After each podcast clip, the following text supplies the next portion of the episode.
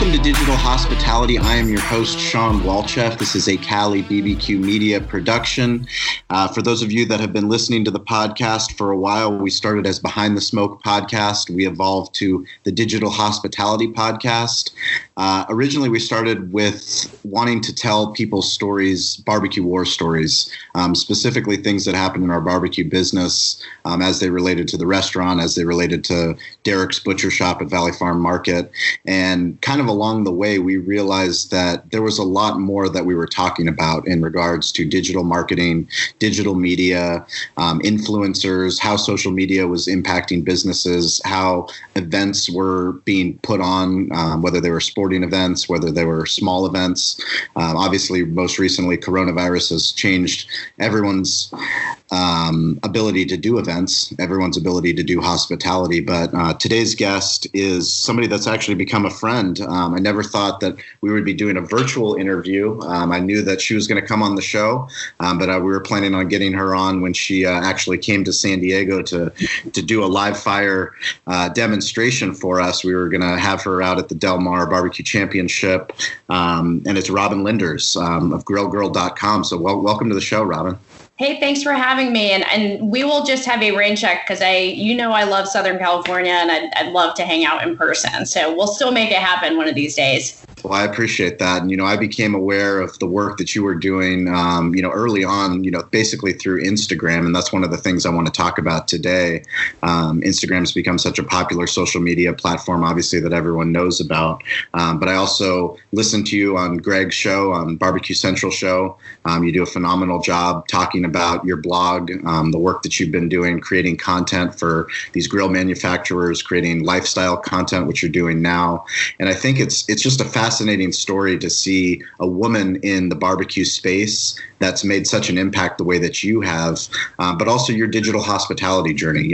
We talked about barbecue war stories because that's kind of the evolution of how this podcast started, but everyone has a digital hospitality war story. And I'd like you to start telling us a little bit about what happened with the blue verification checkmark with Instagram and your most recent experience. Yes. So, the blue verification mark is just like your gold on Instagram, right? And I had recently applied for verification. I've done it a couple times and I'm thinking, what do I have to do to get it, right? I've written a cookbook. I've been running a website about grilling for 12 years. I've been on a couple pretty known shows like the Food Network and the Today Show. And, so I'd applied for verification and never heard anything back. And then lo and behold, I get this email one day about Instagram verification. Like, we've been watching your account. We're, basically the email was, send us this code back in an email with your information. But it also had the look and feel of how, if you ever do hear from Instagram, what it looks like. And so the moral of the story is it was a phishing email, which I was super vulnerable to because I just had it on the brain. I was multitasking at the moment, like we all are usually doing when we're sitting, checking email or listening to a webinar or whatever it is that you might be doing at the time, and didn't think anything of it. And that person was a hacker who took over my account. And, I've in this process heard from other people that this happened to. And a lot of people, what happens is that they will hold someone's account for ransom.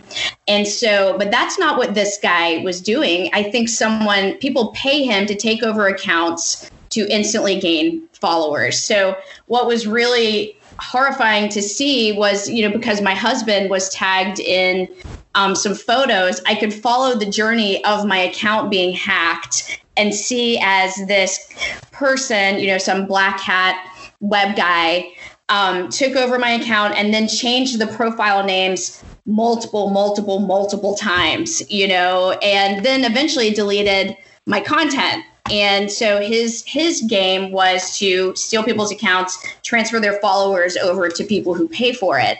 But the really hard part about all of this, and hopefully your listeners, maybe at least through this message, will never have to go through this, is that you actually can't get anyone on the phone at Instagram, or even there's no email address. There's really no way to get in touch with them except through like a very automated way in, you know, through their app. And it just turns into, God forbid, just like a real shit show. I don't want to say it's their fault. There's millions of users, you know, out there, and there's millions of people getting hacked every day. But the moral of the story is you really have to be persistent or you'll never get your account back. You did get your account back. I did get my account back. It took about a week. How did you go about doing that? And so I, of course, did all the stuff they say to do on your phone, you know, to submit for support. And then they sent me an automated response saying it had been resolved. And I was like, yeah, I'm pretty sure it hasn't been resolved. The other thing is that when someone takes over your account and changes the name, then you no longer have access to even log in as yourself to submit a ticket. So then you're really screwed. So that's the larger problem right there, is that now you don't even have a login. And that's actually how I figured out my account had been hacked, was that I went to log in and it said that username doesn't exist. And I was like, holy shit. Like, talk about how, you know, you're, excuse me for cursing, Sean. No, this is you, if you heard Behind the Smoke, you know, we led that entire podcast for, I think it was 47 episodes with my former business partner cussing me out. So yeah, profanity is welcome. I just can't help it. It's just the way I talk, you know. God, my poor son, I'll be like, I can say that, but you can't say that, you know. He'll be like, oh no, I forgot, you know. But anyway, I digress. So I log in, my account no longer exists. So I'm pointing this out is that when this happens to you, you don't even have any recourse, because now you can't even log into your account. So I actually had to log in through my son's account, and that's how I actually communicated to people that my account had been taken over, was through my account that I, my husband and I started to document our home building adventure. So anyway, I had multiple people helping me. And that's also the moral of the story, is that if you know anyone at Facebook or anyone that works at Facebook in your circle, use that as a resource, because someone who actually works there can, you know, submit a ticket for you. And they also have what's called a friends and family ticket. The VP of the ad agency, who's pretty much embedded at Kingsford, that I've been working with for a long time, had a friend that worked there that submitted a friends and family ticket. Oh. I also had their account reps at Instagram through Clorox, because you have to think that Clorox and Kingsford spend a decent amount on, you know, with their Facebook account. I had them working on it for me. So I had multiple people working for me. But what actually ended up happening was the Facebook ads manager chat. So the only way you can actually get in touch with a real live person is if you go to Facebook ads manager and chat with someone. Now, I had to do this twice, actually, because the first time I talked to someone, and this is what made me really kind of lose my hope, was that I talked to this person who very much you could tell just chatting with them that they couldn't make any decisions or go off script at all. You know, everything that they were giving me in the form of a chat was yeah. And so they were, and I basically told them, my account has been hacked. It's tied to my Facebook account with the same name. You would think that this would be something that you would care about, because it could also affect my other accounts. And it's just, and I had documented this guy's name, who lives and breathes as a real person, all of his contact info, everything, like all of this, or at least, you know, his multiple accounts. I had like a huge paper trail, and they still, like, you'd think that they would care that there's someone actively stealing accounts, like at least to bring them, like to shut their account down. But no, they were like, sorry, we can't help you. And then he had his manager follow up to tell me that they still couldn't help me because it was out of their scope of work. So that was the first time I reached out to them. But then the second time I reached out, I actually got in touch with someone really helpful, a guy named Adrian. Adrian, I love you. I told him, I was like, Adrian, I will smoke a brisket for you. You have been so, like, you know what I mean? We're like, I'm like, how am I going to FedEx a brisket to this guy? You know, like, but it was just so refreshing to talk to someone that was like, really? All right, let me bring this up internally, and I promise you, we won't, you know, we'll resolve this. Like, he followed up in an email to me, and I was just like, oh my God, like, I have, my faith is restored in this company that I've spent a decent amount of money and time and energy on. And you know, without its users, what does Instagram and Facebook have, you know? So, so that's actually what got it resolved. And whatever they did behind the scenes, they were able to grab my account at a point in time before that guy had pulled off all my content, which, you know, is when you see that happen,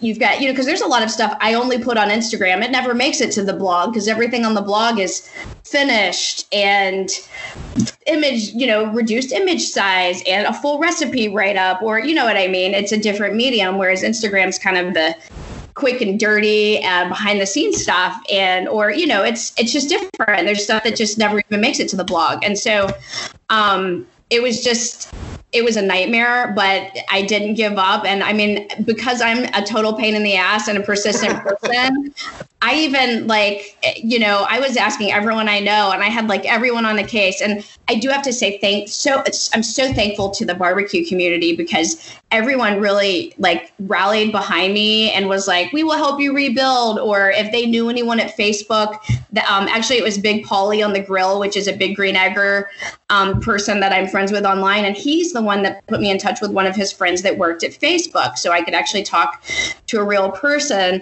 So it was just, you know, it really just kind of restored my faith in the barbecue. Well, not restored. Actually, let me take that back. I never had lost faith in the barbecue community. It just reiterated how awesome this community is, mm-hmm. in that they really pulled together to help me. And me having that great experience with someone at the ads manager and Facebook kind of restored my faith in them.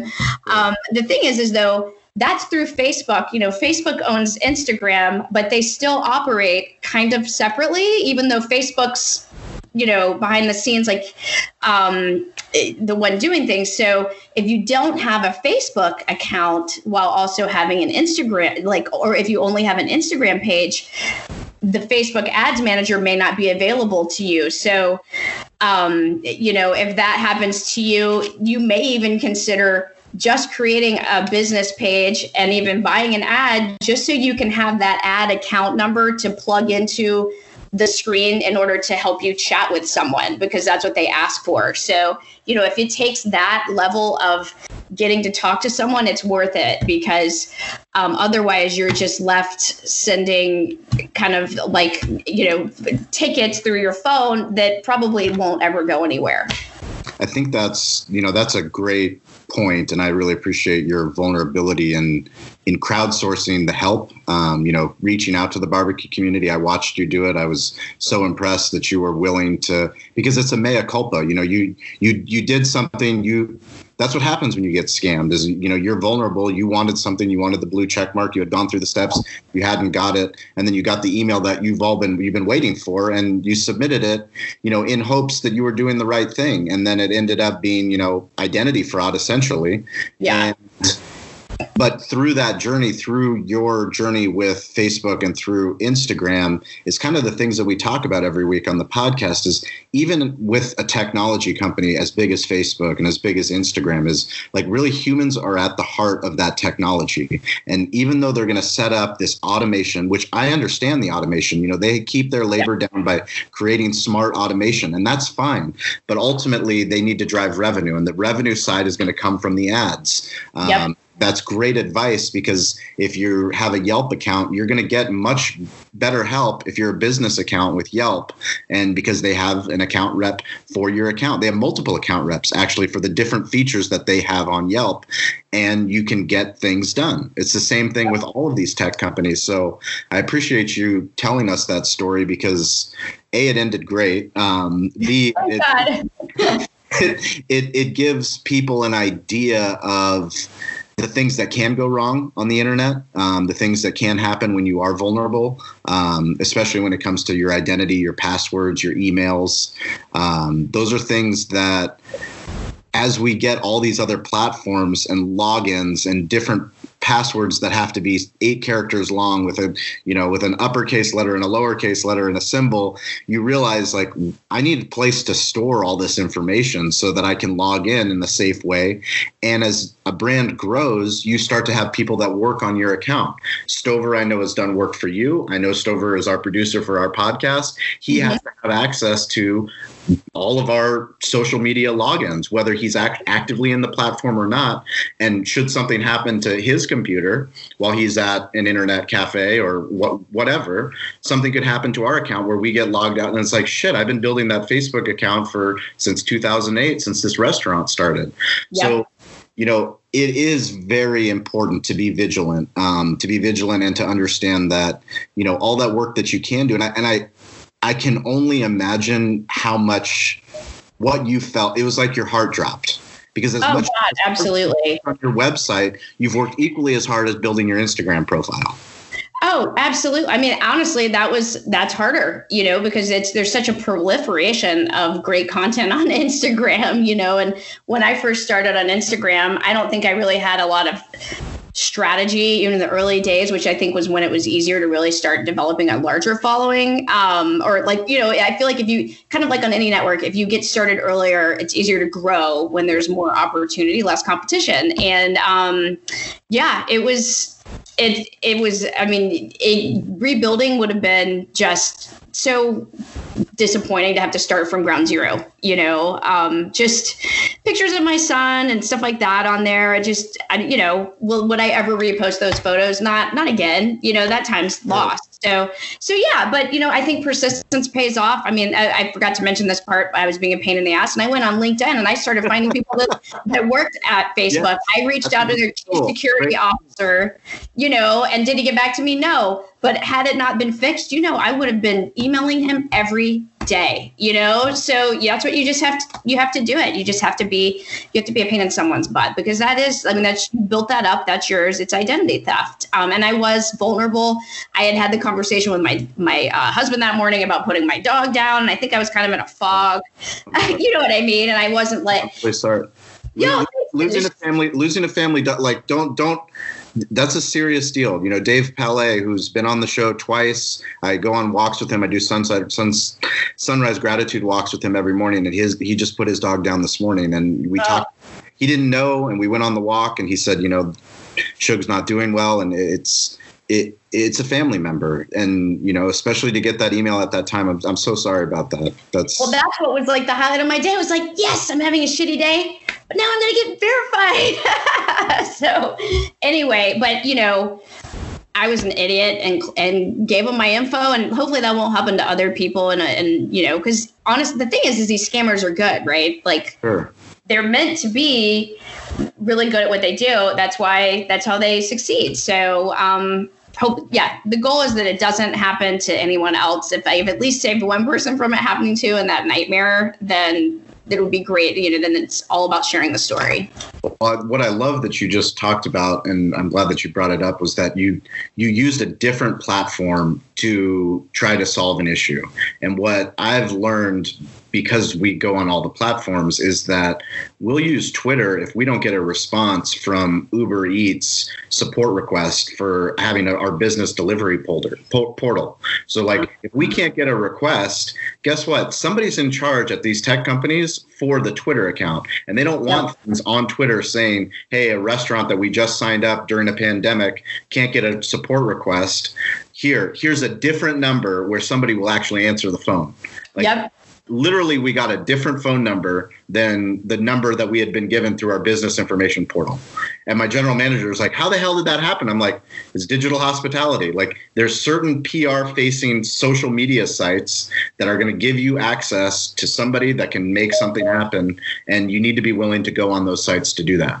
Yep, absolutely. And they want to take care of that as soon as possible and get it offline so that you don't have to continue talking about the bad experience you're having. So right. It's in their best interest to rectify the situation. So can you tell me kind of why you've launched the lifestyle side of the blog? Because I know you've spent so much time dedicating to building Grill Girl, and you're an author of a cookbook. You've been on the Today Show. You've done all this incredible work. But you've also done it in a space that's predominantly dominated by men. Can you tell me a little bit about that journey, but also now kind of the next evolution, the 2.0 of where you see yourself kind of growing? Yeah, absolutely. You know, I started this site, gosh, back in 2008, believe it or not. And it was really just a a place for me to document my cooking adventures. And then right around the same time, I almost singed my eyebrows off on, now he's my husband, he was my boyfriend at the time. So the blog is, now it's really a website. It started as a blog. Now it's really more like a food, like I'd say a grilling destination site. And my media company. Yeah. And that's really what it's kind of turned into. And then, but my goal was to really make it an outdoor lifestyle content destination site, you know, anything related to like the outdoor lifestyle, like not just grilling and smoking, but everything that goes with it, you know? So yeah, so I ended up singeing my eyebrows off on my future husband's grill. So I bought him like a really nice grill, and out of practicality, I was like, wow, I really like, or I was like, I'm going to use this grill all the time. And then I was like, wow, grilling is so fun. I had not been living in South Florida. Wait, you singed your eyebrows off and you thought that it was a good time? Well, I mean, I was. Is that how this? Yes. You're like, yes, I want more of that. I love spending time outside. I love cooking. So, you know, for me, but yeah, he had like a piece of shit, crappy grill with the burner, you know, where the starter doesn't work anymore. So you light it until like a flame ball effect happens, you know, when you have to then when the lighter or when the starter actually catches, or you just have to, you know, get it behind the scenes and light it. And then you've had the gas going for so long that you've built up all this. You've built up basically a flame ball for yourself. And so I was like, well, that's just crazy. All right. New grill for him. That was like, that should never happen again. And then, you know, I had just moved to Florida a couple of years earlier, and I was really embracing like being in the tropics specifically and just enjoying my backyard. And I was really falling in love with grilling. And then I was like, why are more women not grilling? Like, this is really fun. It's a great way to cook outside without, or just create less dishes. It's a fun thing to do with your family. And that's how it morphed into Grill Girl. And yeah, people thought it was really interesting. And I was just, you know, to me, I was like, well, you know, it's a heat source. You know, if I can master my oven or my cooktop, I can master my grill. It's just another way of thinking about you kind of reframing in your mind. And then I really made it my goal, just because I like to try new stuff. That's my motto with myself, is always try new things, is to really just kind of push the envelope on stuff you could do on grills, which is like when I went on Chopped, which I got Chopped for. But, you know, I felt, to my point, just even all about trying new things, right? I was way out of my league to go on Chopped. I was in my early 30s. It only had the blog for a couple years. Opportunity. But it was so cool. I was like, heck yeah, I should go on. And I was like, how did you get the opportunity? They reached out to me because they found my blog. See, there you go. Because of the content, you created a reverse funnel. So you created your own opportunity because of the things that you were creating. Absolutely. Absolutely. And you, Sean, we know that you create your own destiny, right? Like you put it out there. You can maybe not, but I've created my vision board, and I'm like, you know what, this stuff is going to happen. You know, like I'm putting out in the universe what I want to happen, you know, and maybe if I visualize it, it'll be better than just having a spreadsheet of goals, you know, or something like that. So even when I went on Chopped, you know, it was me versus like two true chefs, like formerly trained chefs, Timothy Grandinetti, Ernest Cervantes, who ended up winning the whole series of Chopped Grill Masters. He's an amazing cook. But mine was for grilling oysters, because I grilled mine. Everybody smoked theirs, because I had grilled oysters here on the East Coast, and it was rad and awesome. And on the West Coast, those oysters that we got, I don't know where they came from. They were way different than the ones I've had experience with, because as you can expect, I don't get those kind of oysters in Florida. So, you know, the experience wasn't what I was expecting, but I went out there and I made myself vulnerable, which I'm good at doing. So, but I learned from the experience. And so yeah, I've always been about pushing the envelope. And also, I don't want to be, you know, I'm never that girl. I'm not Diva Q. I'm not a pit master. I'm not burly. I like to eat healthy. I'm a mom now, but you know what I mean? Like, I don't want to be put in that box like, oh, pit master, or, you know, my goal has always been to demystify grilling, to make it seem, because to me, I think it's a less complicated way of grilling. I feel like it's very like back to basics, like probably what we did as cavemen, you know, cooking over fire, letting the smoke really add its component of, it's almost like umami, you know, and to me, it adds that flavor that you just, it can't, it's nothing, there's nothing else that tastes like it or can add that depth, you know, to anything you cook. So, yeah, that's kind of been the journey. And then my dad and I got into barbecue competitions because he had been an egger, and then he started competing in South Carolina. And then we started doing some local competitions, and then also doing Memphis in May, because I met some people through my blog. And then that, you know, so it had also kind of turned into a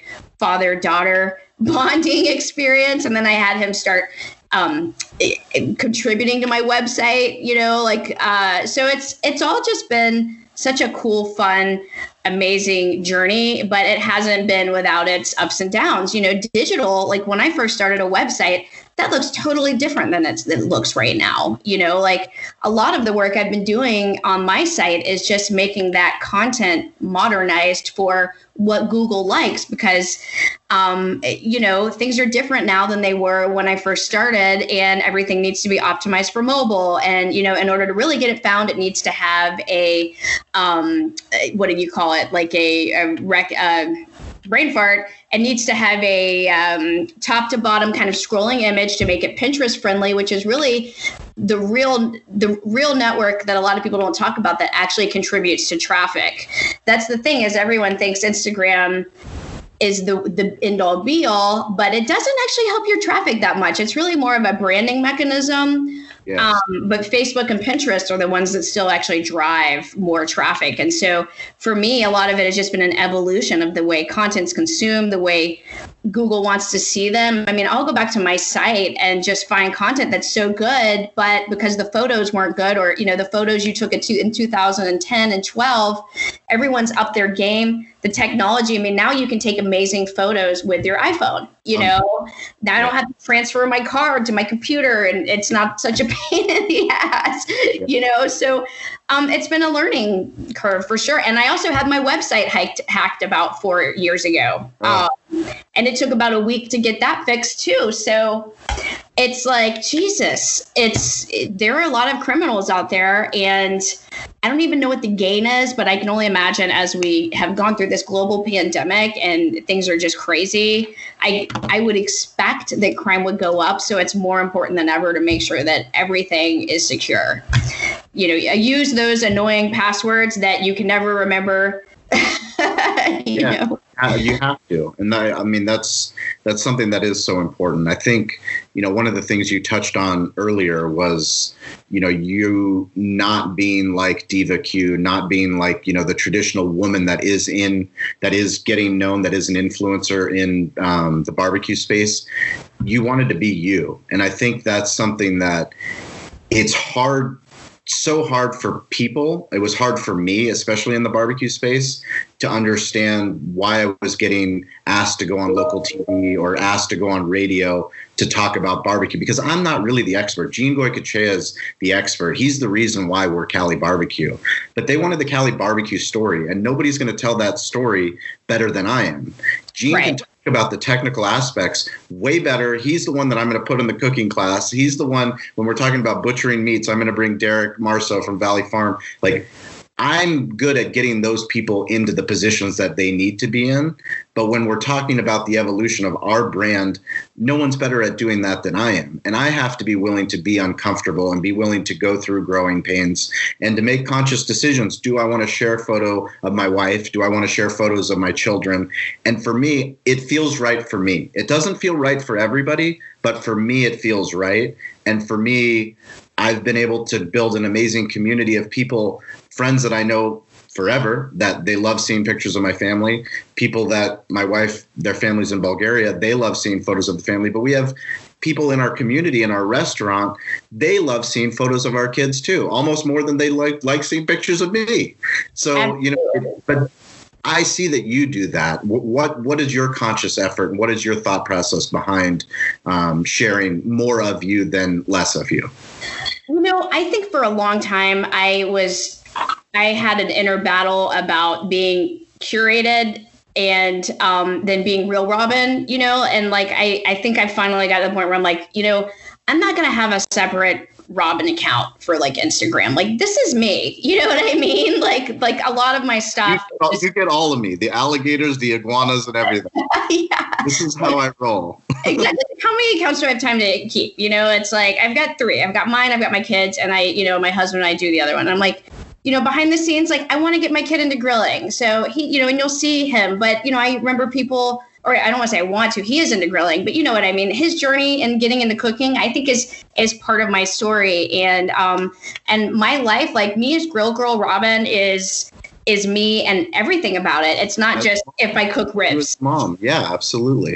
And I feel like, especially like with Instagram, you get such a proliferation of food porn. And that's great. You know, I'm the editor of a website. I love food. You know, that's what we talk about all day, but I'm a person and, you know, and there's stuff that goes on with me that's outside of barbecue. And you guys probably saw, like, heard the time I got the drone stuck in my hair and, you know, you just can't make the shit up, Sean. I mean, it's crazy. Oh. You know, but or I should say, that's the spice of life. That's the context in the story. Everyone wants the headline, but like the headline, the curated, you know, Instagram account, it's all the shit that happens underneath.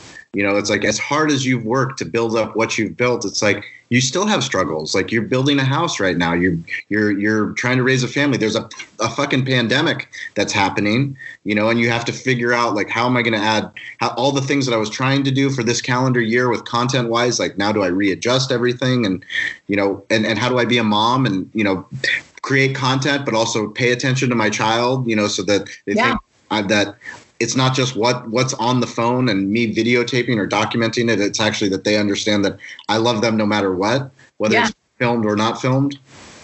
Exactly.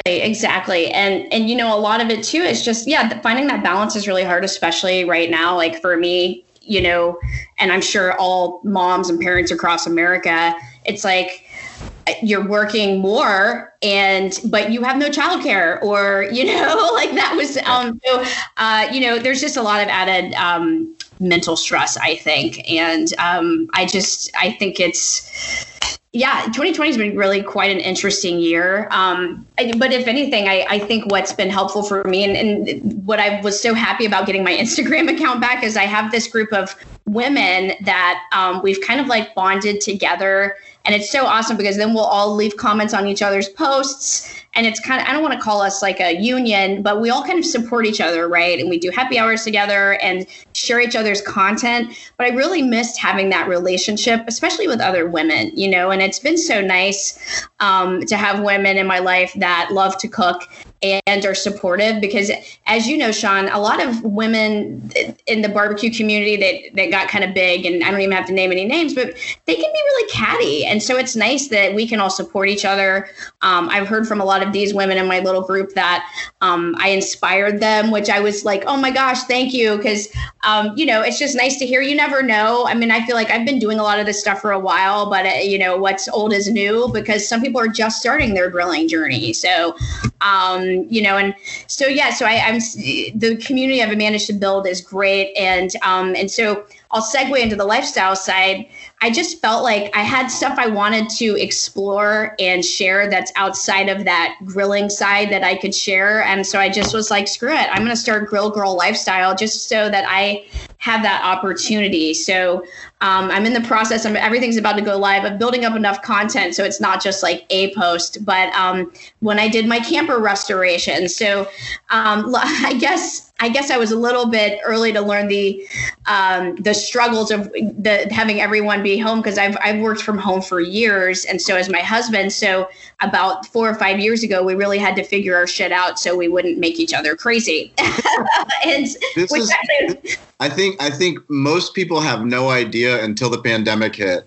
Everyone, it's like, oh, it's so great. We just work. We live at home. You're like, well, yeah, but the kids aren't going to school. Everyone's on top of each other. Like, just because I'm at home doesn't mean I'm working. I'm on a call. I can't do that. Like, exactly. And so that was part of what caused us to move. Is our house was just honestly too small. My husband was working out of the laundry room in our old house. Like, granted, it was a very nice laundry room, but a laundry room all the same. And so I bought this old vintage tin can camper that I was going to turn into my office.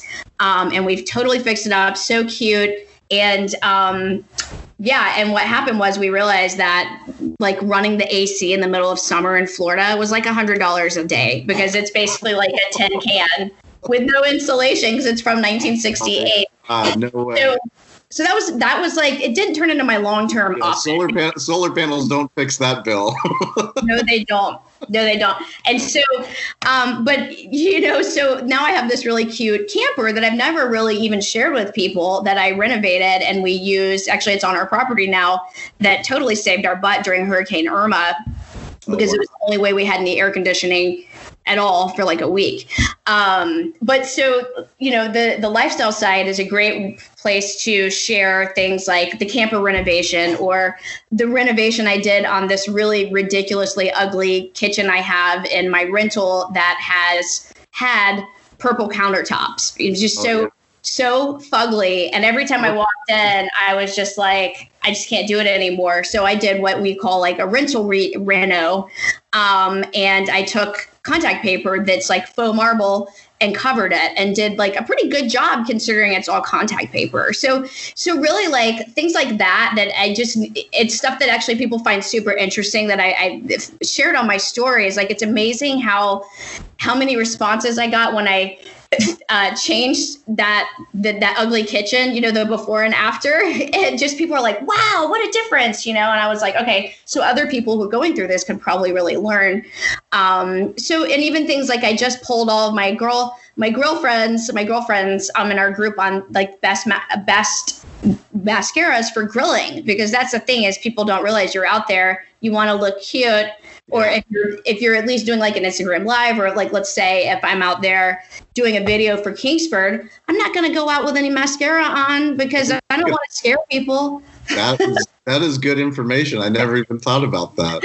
So like polling them to say, what's your favorite mascara for grilling? You know, I thought it'd be really interesting to pick people's brains on that and just see. So just my place to really kind of share stuff that I'm into outside of grilling, which is design, which is, you know, it's a little bit of anything and everything, but I guess it falls under that lifestyle category, which is so funny, Sean, because I said a long time ago, and everything I always say that I'll never do always comes back to bite me in the ass, that I would never be a lifestyle blogger. Oh, because I've had a few lifestyle blogger friends in my blogging journey, and my husband was always like, what is the goal? Like, are they just chasing free merchandise or what is it? You know what I mean? Because a lot of it sometimes just seemed like it lacked focus.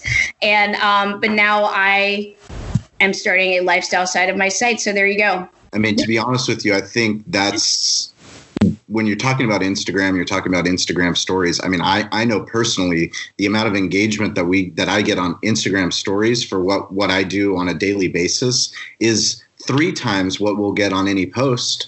And that's because it gives a raw glimpse into somebody's life. And if you care about somebody, whether you're following them in real life or you're just a digital friend, like you're curious about that person and you want to check in on their story. And the more that you add to that story, and if it's not all the same, because no one's life is all the same. Like I'm not sitting here in front of the smoker every day at our restaurant. Like I couldn't be doing this podcast if I didn't have a team like Eric over there working his ass off, trying to figure out, you know, how are we going to do delivery and is it safe to open? Is it not safe to open? But like, the more that I started peeling that back and posting in stories, whether it's by video or photo, asking questions, you realize like that gets more to the lifestyle. Like it's not just a restaurant owner. Like I'm a father, you know, I've got to spend time with my daughter. It's my daughter's first birthday and my wife's working her ass off all week trying to make sure we have the perfect party for the Bulgarian tradition of, you know, a baby taking their first steps. And, you know, those are the things that like I'm sharing a Bulgarian tradition.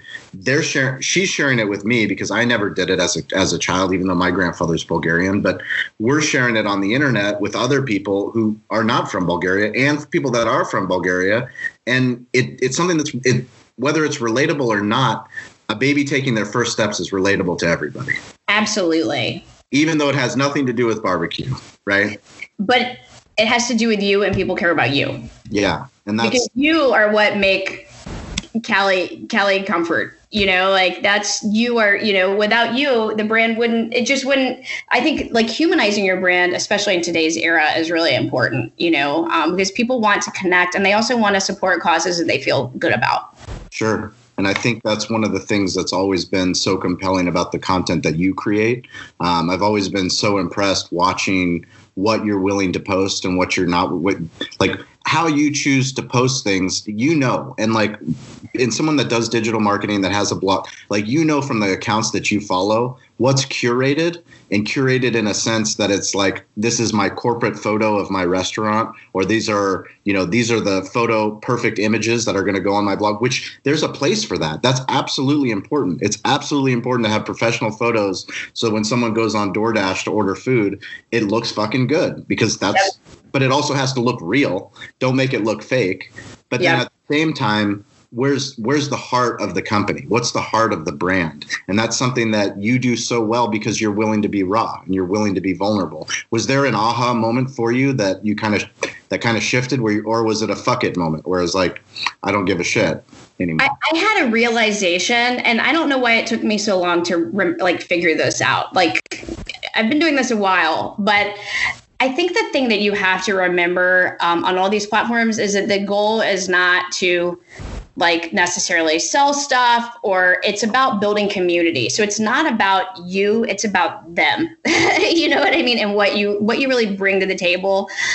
So I don't know, I would say for a while, I was just posting pretty pictures on Instagram because I have a shitload of content I can share all day long, but nobody was really responding, but I wasn't responding on theirs either. I was just expecting, like, if you put it out there, people will care, and they don't. Really what it is, it's about building that community. And that's really where I've seen a lot of the value once I really started putting more into it, was the friendships I was making, and true friendships, you know, like I call her like my Instagram bestie. Her name's Nicole Stover.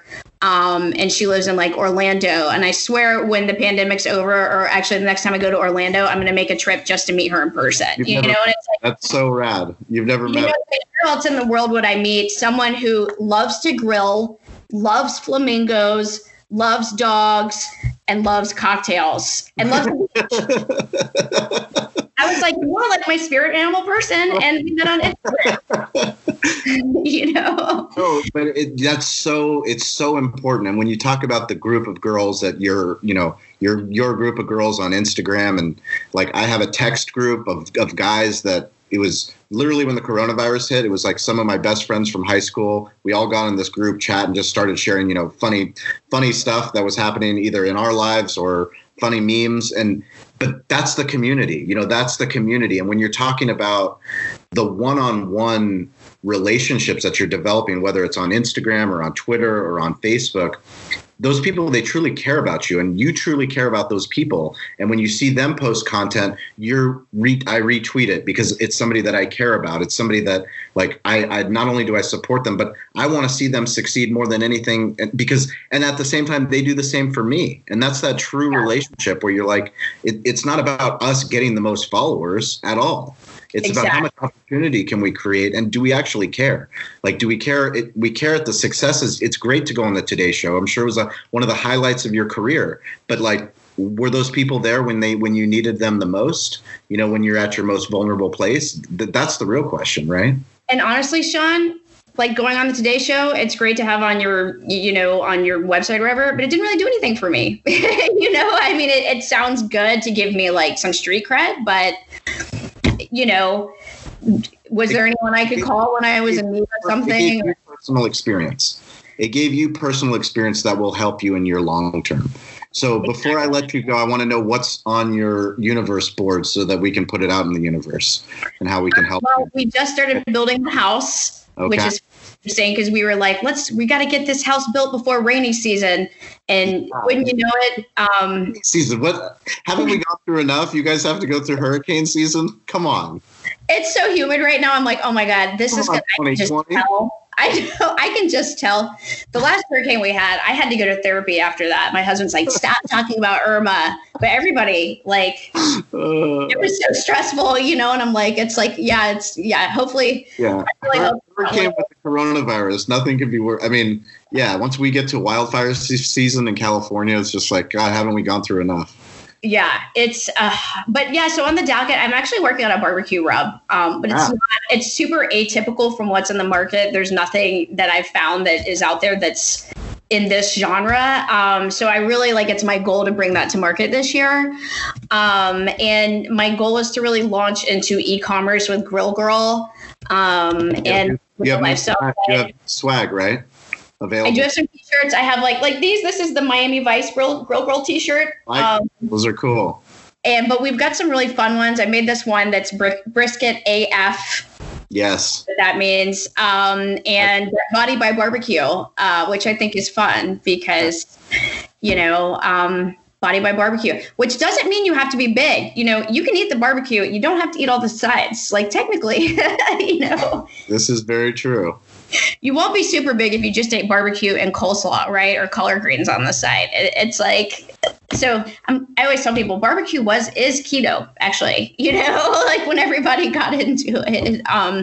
But yeah, so some exciting stuff. And, you know, one thing, I think one parting thought I'll share with everyone before we jump is that I think as you try to grow your business, and this was a problem I had for a long time that I just had to learn, is that you can't do everything yourself, and nor will you be the best person at that. I think if you can figure out how to surround yourself with really smart people who do what they do well, and it doesn't mean, you know, me, I'm still a small business, but I have someone like Stover, an ex-journalist podcaster who can help me produce more content or put it out in more thoughtful ways. And just from him, I have learned things in the past couple of years that have been really valuable in my digital journey. So, you know, there's so many opportunities for things like even freelancing and bringing in people to kind of do what they do, right? So I think, you know, if you are trying to build your business, just recognize that, you know, you can't do it all, nor would you have the time to do it or want to. So find the people that can help you take it to the next level. And you have to be willing to really outsource some things in order to do everything in order to get the job done. So don't be afraid to bring in good talent, I guess is the, you know, just even with all the contributing writers I have on my site, I have Doug Scheindig. He's won the Houston Rodeo. He's gotten first place at the Jack Daniels. Like, having that kind of content on my website, how invaluable, you know, or like having I have John Solberg as my technical grill reviewer. I have a nutritionist. Like, it's, you know, I can't be 20 different people, but I can bring in the best at what they do and elevate my site with their great content. So wow. I think that's great advice. And how can people find you? The easiest way? How can they connect with you? Yeah, follow me on Grill Girl Robyn. I'm also Grill Girl on Facebook. Grillgirl.com. Yeah, grillgirl.com is where all the action is. We can't wait to see you know, the evolution of you, your brand, your lifestyle brand. We love the family. We love the photos. I love the your son with his boat chasing the alligator. I mean, It's real, and it gives me an idea of what Florida is. And that's the cool part about it. It gives me a glimpse of knowing that on the East Coast, you know, we've got somebody that we care about and that we love deeply, and that she's got a family there. And now that's what this digital hospitality is all about. I mean, it's something that it connects us on all different parts of the globe. I mean, we've made friends all over the earth because of this podcast. I have a friend that's coming down. He said he's listened to every single podcast. He's gotten through every episode, and he's coming down this Saturday. And I'm going to show him, you know, give him a whole behind the scenes tour of the restaurant, and, you know, get him some swag. But it's just a small thank you to listen to the stuff you're doing and all the incredible things. So thank you so much for your time. I love that you're willing to share, you know, your digital war stories with us. But yeah, I'm really excited for the future and really excited to see the new house and the evolution and the documentation of all of it. Well, and you know what, Sean, if just in case the zombie apocalypse hits, I do have 30 acres and you are welcome. Oh, I appreciate that. Well, you're always welcome in San Diego. And whenever things do change on the event side, we are going to have you out here, and we're going to do some really cool things. So we're excited.